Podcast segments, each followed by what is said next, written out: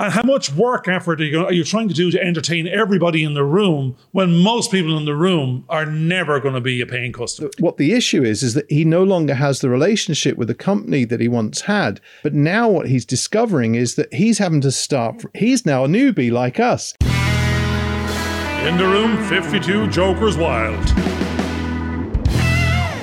we were we were talking about marketing uh, uh, because that's a part of the process that we're actually starting to go through.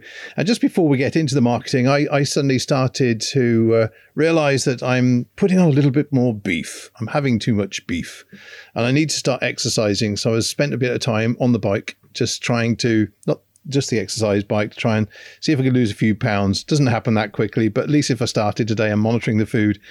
But I'm not going to go and use all the marketing things about slimming and all that kind of stuff. I'm just going to have a crack and see what happens. And I've normally been successful and haven't followed haven't followed what everybody else says that you should do. And I'm just wondering if that's an approach we should take to marketing. What do you think, Garvin? No, no. Go on the slimming well, road. yes, and no. no. Now I've heard I heard a few different things there. One was brand you you're you're trying to you're setting goals whether you put them down or made them formal or not to, oh i've set them down i have set them down to, yeah Oh, you've set them down. Yeah. You've written them down. I've written you've mentioned them down. Process. Morning pages. So the the strat the goal is there, and you've set a goal. You may not have set a target yet. You might. know. oh, I, I, have, I, I, I was thinking a stone myself, and a half. We've set targets. I want to lose a stone you might want to lose a stone. It's a hard target. It, it, no, it's not. It might not be a hard. It's a target weight yep.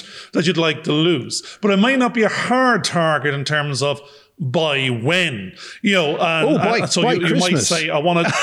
by Christmas, oh, okay, we're giving ourselves plenty of leeway. Anyway. We're in the end of August, so September, October, four months, four months, or three and a half. We'll call it three to lose a stone. Yes. I think I'm on the same goal and target. Now, the process you mentioned, we're not going to follow slimline this or or 20 push-ups of that from X, Y, and Z. But we, now we're saying, what's the methodology? Well, how are we going to achieve this target, uh, or like uh, this? How are we going to meet this goal or aim uh, by, or, or on this particular target weight, counting calories by deadline of you're going to count calories. Well, I'm going to. I know I'm starting to kick it up a gear with my not my two daughters now, where they're putting the kick bag in the gym.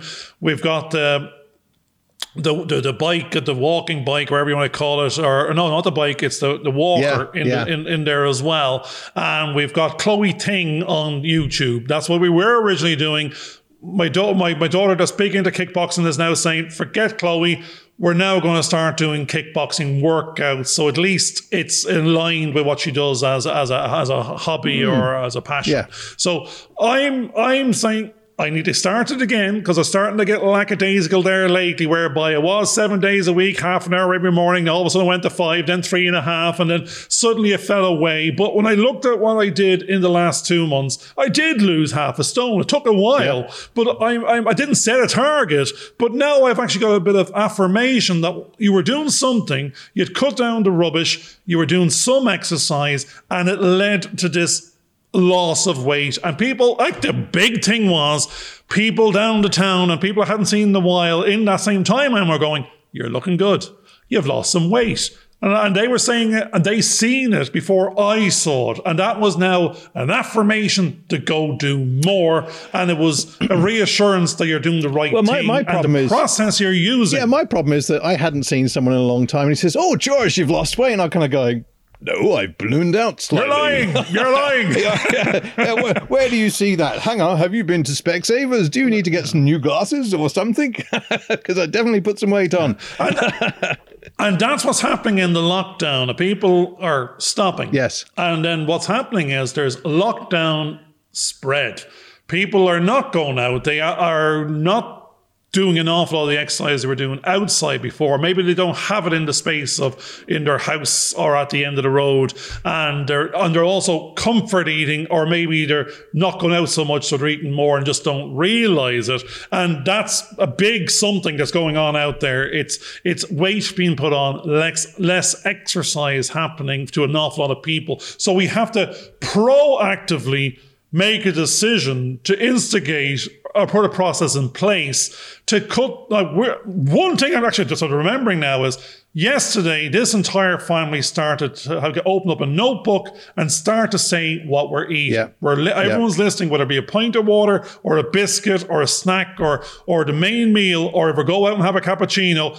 Put it all down because we're all lying through our teeth as to what we think we're doing versus what we're Yeah, actually and actually that- and this is now evidence. And, that, and that's okay. That, um, I mean, our, one of our other episodes was about being honest. And the thing is, you've got to be honest with yourself. And part of that process is writing down exactly uh, what you're doing and measuring your food. We've started to measure we uh, our food on our scales, precisely what it says. no, no, that's too far. No, too far, no, too quick. No, no. No, but we've we've been doing that for quite some time because what ends up happening is that what we'd noticed a few months, well, quite a few months ago, was that we end up kind of go, oh, that's not enough, and we throw more in, and then you end up finding you got twice as much as what you needed because you just guesstimated. Whereas I think doing a little bit of measurement and just sort of okay, try it out, experimenting and seeing what happens, and, and you actually feel better when you when you don't have. Now I don't know whether you watch Alan Partridge and his big plate.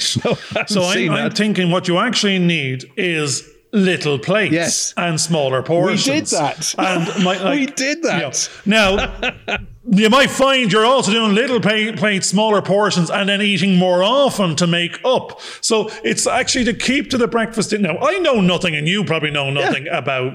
Never mind exercise and eating healthy. We just know if we're not not Yeah. exercising and not eating healthy because the evidence is in the mirror and in the sluggishness and the energy levels. And we sort of yeah mid 50s we know. We we can't we're not we shouldn't be surprised that you know there's a little bit of extra excess weight there because I've never exercised in my life. I like my my desserts. So I'd go straight to dessert forget mains. Actually I do mains after dessert. It's not that I forget the mains. I'd even chuck in starter. So if I go out it's starter main and dessert predominantly dessert and followed by coffee is none of this I'll skip one and go to the other no no no you're out you're out you go out out as they say it, it's it's Right, this is not marketing, but I think it is. I think it's you start forget your business. Start with you are your business. You're the face of your business. You're, if you're the owner Yeah. or, or a main character in it, start with yourself. Are you healthy?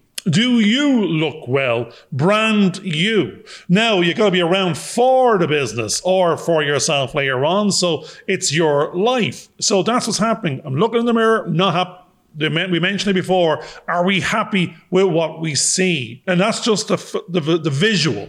You know, am I too fat? Too no, I'm too short. Can't do much about that. Might I might get you know high heels, but you know, ne- I need to look a little bit healthier, and that's going to come down to exercise and weight. And I think and energy levels. And I think that's exactly where we both ri- arrive together. This is very important. The best start to go marketing is market yourself on brand you. Yep. And then when you get that process going, focus on the business and do the same for the health of the business. Well, I think one of the things that's quite interesting, uh, just comparing watching your weight and watching how marketing goes, because I know that in the past, when I've applied certain processes, uh, such as I use something called My Fitness uh, Pal, and it, it I, I I actually do, as you said, as opposed to writing in my logbook, I actually put down what the meals are and count up the calories for every day, and then if I do some exercise, like today, I went and used the the exercise bike and okay, I did only five kilometers, so I lost 100, 100 calories, but they all count, you know, so you can put those in. And being honest, and there's some days where I go over and there are other days I go under, but you've got to get that balance right because if you go under, you could end up putting weight on because you're not eating enough and your body's going into starvation mode. And then if you're over, you just feel sluggish and you just kind of feel, "Wah." but the exercise is quite good um, trying to get into that kind of regime. Not that I used to do it, but one of the things I found was that when I exercise, because the blood's going around your brain, you actually feel a bit more alive and you don't feel sluggish. So it just helps just to kick you into that kind of process of doing things. But we are testing things out and we can see results from that. And in the marketing side, that's one area that always seemed to confuse me because I thought, well, in everything else, I can I can do little tests, I can see what happens, and I can get a response. But as yet, we still have to learn that aspect or get the volume coming through to see how do we measure whether we're being successful, whether we're streamlining our processes or not. Well, no, I think there's two weird contradicting or no conflicting uh, things there. We're when we think of branding, are we brand you? Are we dressing to impress? I mean, my my wife just said that like I didn't know yesterday. She culled my wardrobe. I went in and all of a sudden all my clothes fit in the wardrobe. But what happened is 20 shirts, the Dead Man and Fat Man shirts on one of our earlier episodes, they're probably gone to the local charity shop or the bin or recycling and they're gone. Now she's also taking out my my work suits of yesteryear in terms of these are the ones I go to. My brand consultant, me, when I was an accountant or business intelligence consultant, going into an office type environment, dressed to impress as a consultant. So you're wearing the shirt and ties or the or the high vis uh, suits. So they're now not the casual sport jacket type of look and feel. They're now hived off to a wardrobe somewhere in this house. They're not unless I need them. I'm not going to be ever going to be wearing them again. I'm going to be wearing I, what I call my Cosmo Kramer look. I'm going for the funny flowery, outrageous shirts and maybe sport type jacket type or casual jacket. That's that that's the look I want to go for forward. It's less formal but smart, maybe smart casual with a little little hint of uh, extravagant or extrovert. So, but the, the, the wardrobe has been culled. Brand the the old me brand you is has been moved aside. We can dip, we can find it again and we require it for some type of customer, but it's no longer brand me. So that and my wife is in agreement, and therefore what's in the wardrobe and going forward needs to reflect reflect that. Now, that's just how I'm turning up now on on these shows. Now, we're putting these little promos or subsets of these shows out there on, let's say, LinkedIn. And that's our a, a, brand. We're putting up as more of a context of branding. We're not saying, don't worry about the content for a second, because someone has to actually stop and press play. We're going, but on the, on the cover, if this visual goes by them, what they're seeing is me and you dressed to impress. Or, and we're also starting to frame the promo with with better um, I sort of copyright or italics and maybe imagery in terms of the backdrop. And that framing now in the last six to eight weeks has moved from, as you said, just whatever was in the background in terms of holding up the camera and doing a selfie to we're controlling what's in the background going forward and, and the look and the feel of the color scheme, what's being said in the text and what piece of uh, vocal we're going to pre- present them out of the show, out of the main show, being the call to action or tagline. So if they do stop and press play, this we feel is more brand us. We look well, the cover looks well, and what has been said hopefully will have a value or of or if nothing more than an entertainment value or information value to whoever presses play. So the brand does is, is, there's communication strategies there, visual strategies, branding strategies, marketing. There's a bunch of strategies and and, and being being process driven now. Now, the bit you talked about there for a second is do we know it's having an effect?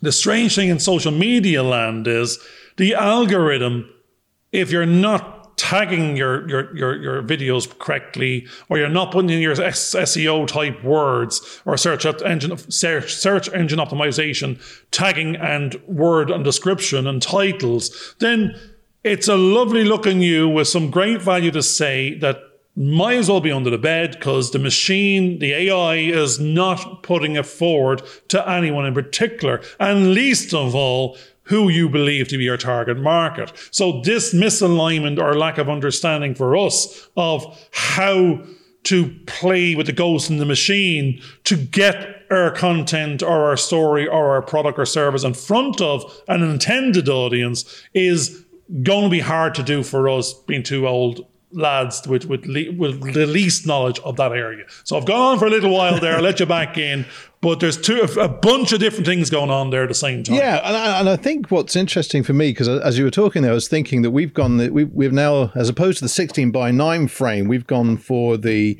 square frame. Uh, which seems to actually take up more room on the uh, LinkedIn page when it actually when you scroll down, so you're not being distracted by other things that are going on. And from a design aspect, I'm feeling like I'm designing record covers, like the old record covers to actually attract Oh, people. that's brilliant. On really YouTube, good. it's the opposite. Yeah, it's really. Well, it was a decision from following the so-called influencers in the Americas, the Shay Rowbottoms of the world, the Jonathan Palmers, and who we believe are doing the right things and are getting that visibility on the LinkedIn's. We're taking our learnings and direction for from our for what we see first of them and their customers, and it's this framing. And we're, we're realizing for us to be seen on a par with other content providers on this platform, our, our framing before you press play and anyone else is out there has to be at least as good, if not better. If they have a higher following and you have less, because of a like for like comparison, your unknown customer or audience member which one, if they've only got a minute, are they going to press play on? Is the one most likely presented the best and more than likely has the most to say, which is relevant to them? So we're going to have to be considerate of these potential audiences in time, and that time is coming very, very close. We already are, but we're we've learning we're learning our art. We're framing ourselves. We're putting our brand us front and center in this one platform for the moment, being LinkedIn. And now it's the what is it we're trying to say, and who are we trying to say it? to, and will they listen? And most of all, what that platform wants in that first hour, as from what we're learning, is will they look at it? Will they like it?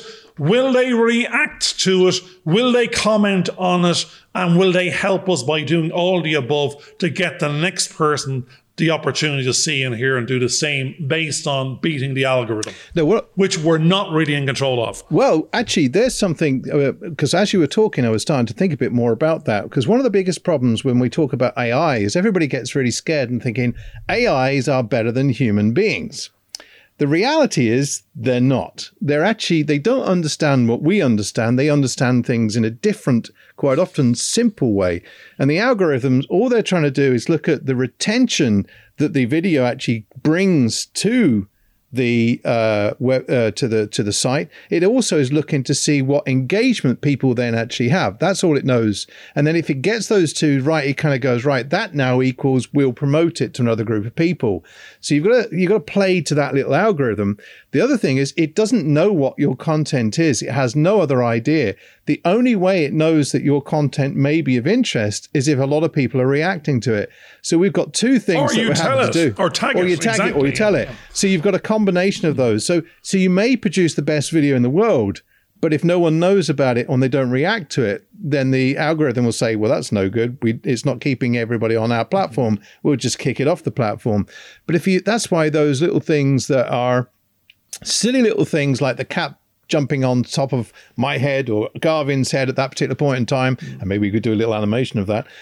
That might sort of interest people if we do something kind of wacky then uh, that will actually drive an audience there because people are reacting they they're reacting to things being said or stuff that's happening and it's creating a storm that all these platforms love because it keeps I- people actually, there there's a very interesting. There's a very interesting thing because if you're talking YouTube and the TikToks, then the cat on the head and this little moment of viral entertainment that everybody on the planet will will like.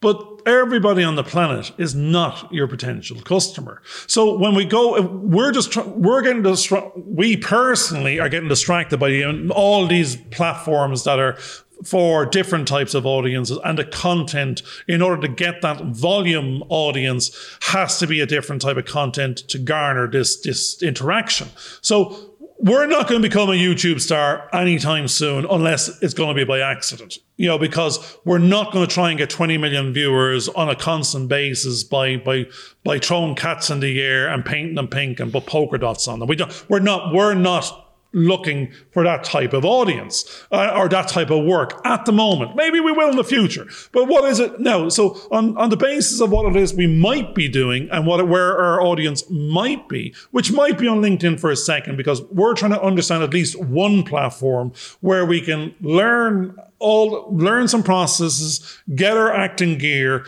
brand ourselves a bit, you know, use it as a focus to understand the types of algorithms out there and the type of things we should be doing in terms of descriptions, titles, tags, uh, SEO words on whatever platform. It has to be done on all of them and it's slightly different for each one. And then even again, depending on what the content is, you can do all the above. But if you've got a million competitors doing something similar and they're higher ranked, then you're on page 99 of Google and forget about it on page 2000 of, of YouTube. Not going to happen unless there's a viral something that re ranks you. Now, with LinkedIn, what's interesting and what we're we can it's back to this worry and losing face and giving up and imposter syndrome. It's when we look at the influencer that might not have been there last year and now is here this year, and all of a sudden has 400,000 followers and connections, and it's putting content out left, right, and center, and there's loads of likes and shares and and then you realize you got, well, I've only got 5,000. I don't know half them. I don't know 99% of them. Nobody does. No one knows that number of people.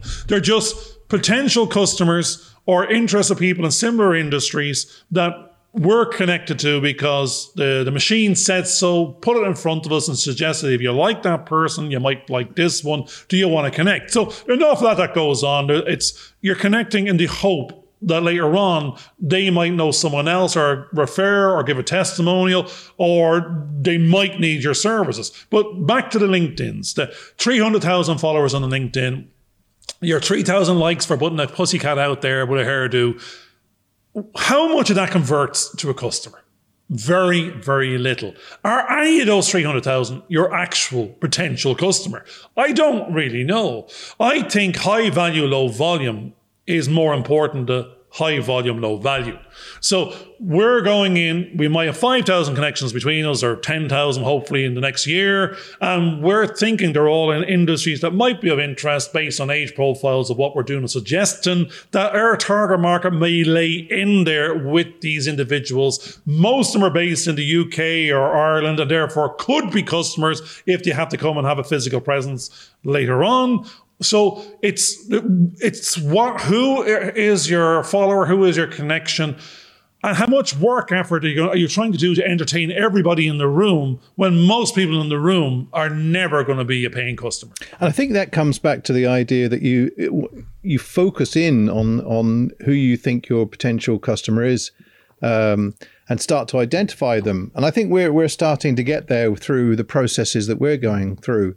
Uh, we were, and that's it. Your your content should be the same. It shouldn't give. I, that's what I was trying to get. I think as a summary, it's don't start putting pussycats in yeah. because we can. Yeah, yeah. You know, there's no point. Then what are we trying to do? Who, who's that for? Is to get fifty thousand people to like it. But it's nonsense for us as a business if the, if we're interested in coaching or video yeah. or mentoring or whatever it is I think I think you should be reflecting what your business is. Yeah, one of the biggest problems that you hear though, and I've heard customers say that we need to make a video that uh, goes viral, and you kind of go, no, you don't want to make a video that goes viral because that doesn't that'll entertain a huge amount of people, and then they'll go off to the next thing.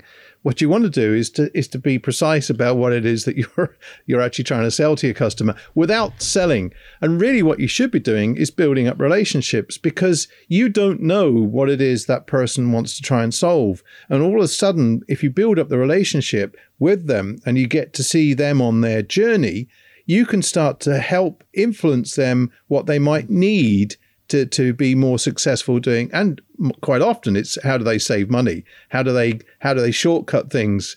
Uh, but still with a kind of quality. Got to keep that quality in. But it's that there's an interesting little exactly. No, no it's it's most times it's, it's it's down to everything is nearly down to money. If you're selling something it's what why would someone be buying it? It's usually to reduce costs or increase profitability. Or if it's not that type of business B2B type thing, if it's a B2C, which is business cons- like end consumer, it's I'm buying something to consume, you know, to, to, or to own, or to to give me enjoyment or entertainment value. But still, it's it's solving. It's not as not a pain point or a problem. It's it's a want or a need or even beyond that. So it's all this Maslow's hierarchy of needs. Is is it you know, a need? Is it a want? Is it an entertainment? Is it is it a gift to myself? Is it an exact uh, uh, like an extravagance or an ex- like? It doesn't really matter what wants if I if the customer is willing to pay for it. Uh, no, given crime aside and all the others, but but it's Well, I think um, if I just we should you nearly got to step back yeah. and go, what is it we want to be selling in the first place? You can have a relationship with a million people out there, and they'll all want something different. But it's pointless trying to go. It's what do we want to sell, and why do we want to sell it? And normally you're trying to align what it is the business is selling with what the customer wants to buy. And whether it be a pain point or a pleasure point they're trying to solve, you're going, you're, it's, it's, they were willing to part with money for something it is that you can offer that's better or perceived to be better than your competitor is offering. And more or may not, it might be better, but if they're unaware of you, then this is where you're going. Yeah. Your competitors could be out there with a with a less than, than, than quality offering, but they're front and center because of their marketing and therefore because of the, their customers' awareness of them and their product and availability and et cetera, et cetera. So we're new to the market. Yeah no one knows you exist. So, now you're going, you've got to make yourself known. Now you got to put yourself front and center in that competitive profile as being, you know, competitor one, competitor two, both offer a similar product. Why would a consumer pick you over your competitor? Why are you better? Why are you more value? Why are you? Is that yeah, value I, perception? No, I, I think a uh, lot of know, people go into that kind of, and they get so hyped up that on LinkedIn, I get so many people coming to me and selling me their wares. Whereas all I want, I, am I'm, I'm not interested. I'm not in the market just yet. But one of the you're not even in the market to buy. No, no. But let me let me just put across something that that came, I came across this morning because of the uh, the the pandemic. A lot of people have been put on furlough. And what's happening at the moment is a lot of HR people are now having to try and decide whether or not they can keep those people on once they don't have the funds and grants available from the government. One of my one of the guys I'm I'm in a meeting with uh, locally he was saying that the big problem that he's now having is that some of the people that were suppliers to him that he got on really well, he's now ringing up and uh, finding they're not there the, what the issue is is that he no longer has the relationship with the company that he once had because they were able to solve problems for him in a way that really worked for his his model. But now what he's discovering is that he's having to start. He's now a newbie like us, even though it's with the same company, because he's now got a new connection and he's having to redevelop that that. Um, uh, connectivity relationship, yeah. relationship, with those people. And now all of a sudden, what was fast for him to do to make sure he could supply to his customers in a very effective and efficient way, he's now discovering that that process is now stretching longer, which is going to cost more money in the long run and may actually eventually lose him his his relationships with his his his frontline customers because of the way that this whole system has, has now started to break down. And I think that's something that uh, a lot of people, they're just, right, we have to get the sale, we have to get the sale, we have to get the sale. And all they talk about is the sale. And you actually get bored with those people. Mm. But there are other people who they there they listen to what you're talking about and they come and they insert nice little solutions and there those people bring more value i think than those ones that are just hard selling because you because you kind of go, right, I don't want to go into that. Now, there's a there's an unknown, there's, a, there's, a, a, kind of interesting think, relationship that needs to be developed, yeah. and I think that's what I'm inter- I'm interested in in long term relationships that we can build up, and I think through this medium, we're now starting to show how we can work with other people because we're working with one another and we're helping to mentor one another, that's, and we are building up a good strong relationship. Yeah, they say turn up, turn up consistently you know, provide value consistently, and in time, you're you're there. You're there consistently over time,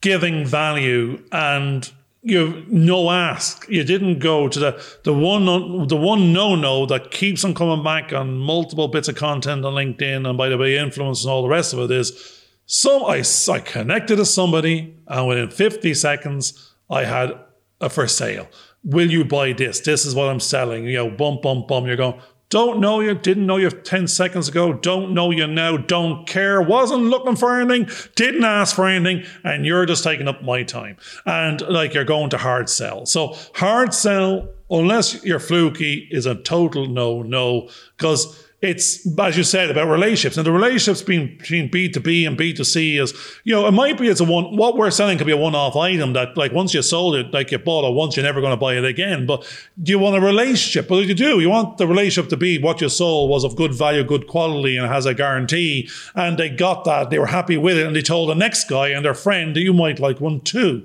So the relationship that tangibility of that relationship might be very intangible, but it's more this reassurance of they've spent their money well and they've got somewhere to go back to. Now, this other one, the B2B one, whereby you want to keep on selling and you want them to keep on buying and tell everyone you're happy because you're selling them something more than once, is you don't want to mess up at the beginning because you don't get the second sale and the third sale. And uh, even like the Airbnbs out there and the TripAdvisors, if you get one bad review in a restaurant or on a stay, it doesn't matter what went before for the hundred bad news travels faster and further than good news. So it's about keeping that quality and value perception out there on a consist- consistent basis. So we, what we're doing in terms of back to the beginning of the show was marketing. It's 101 is turn up, brand you.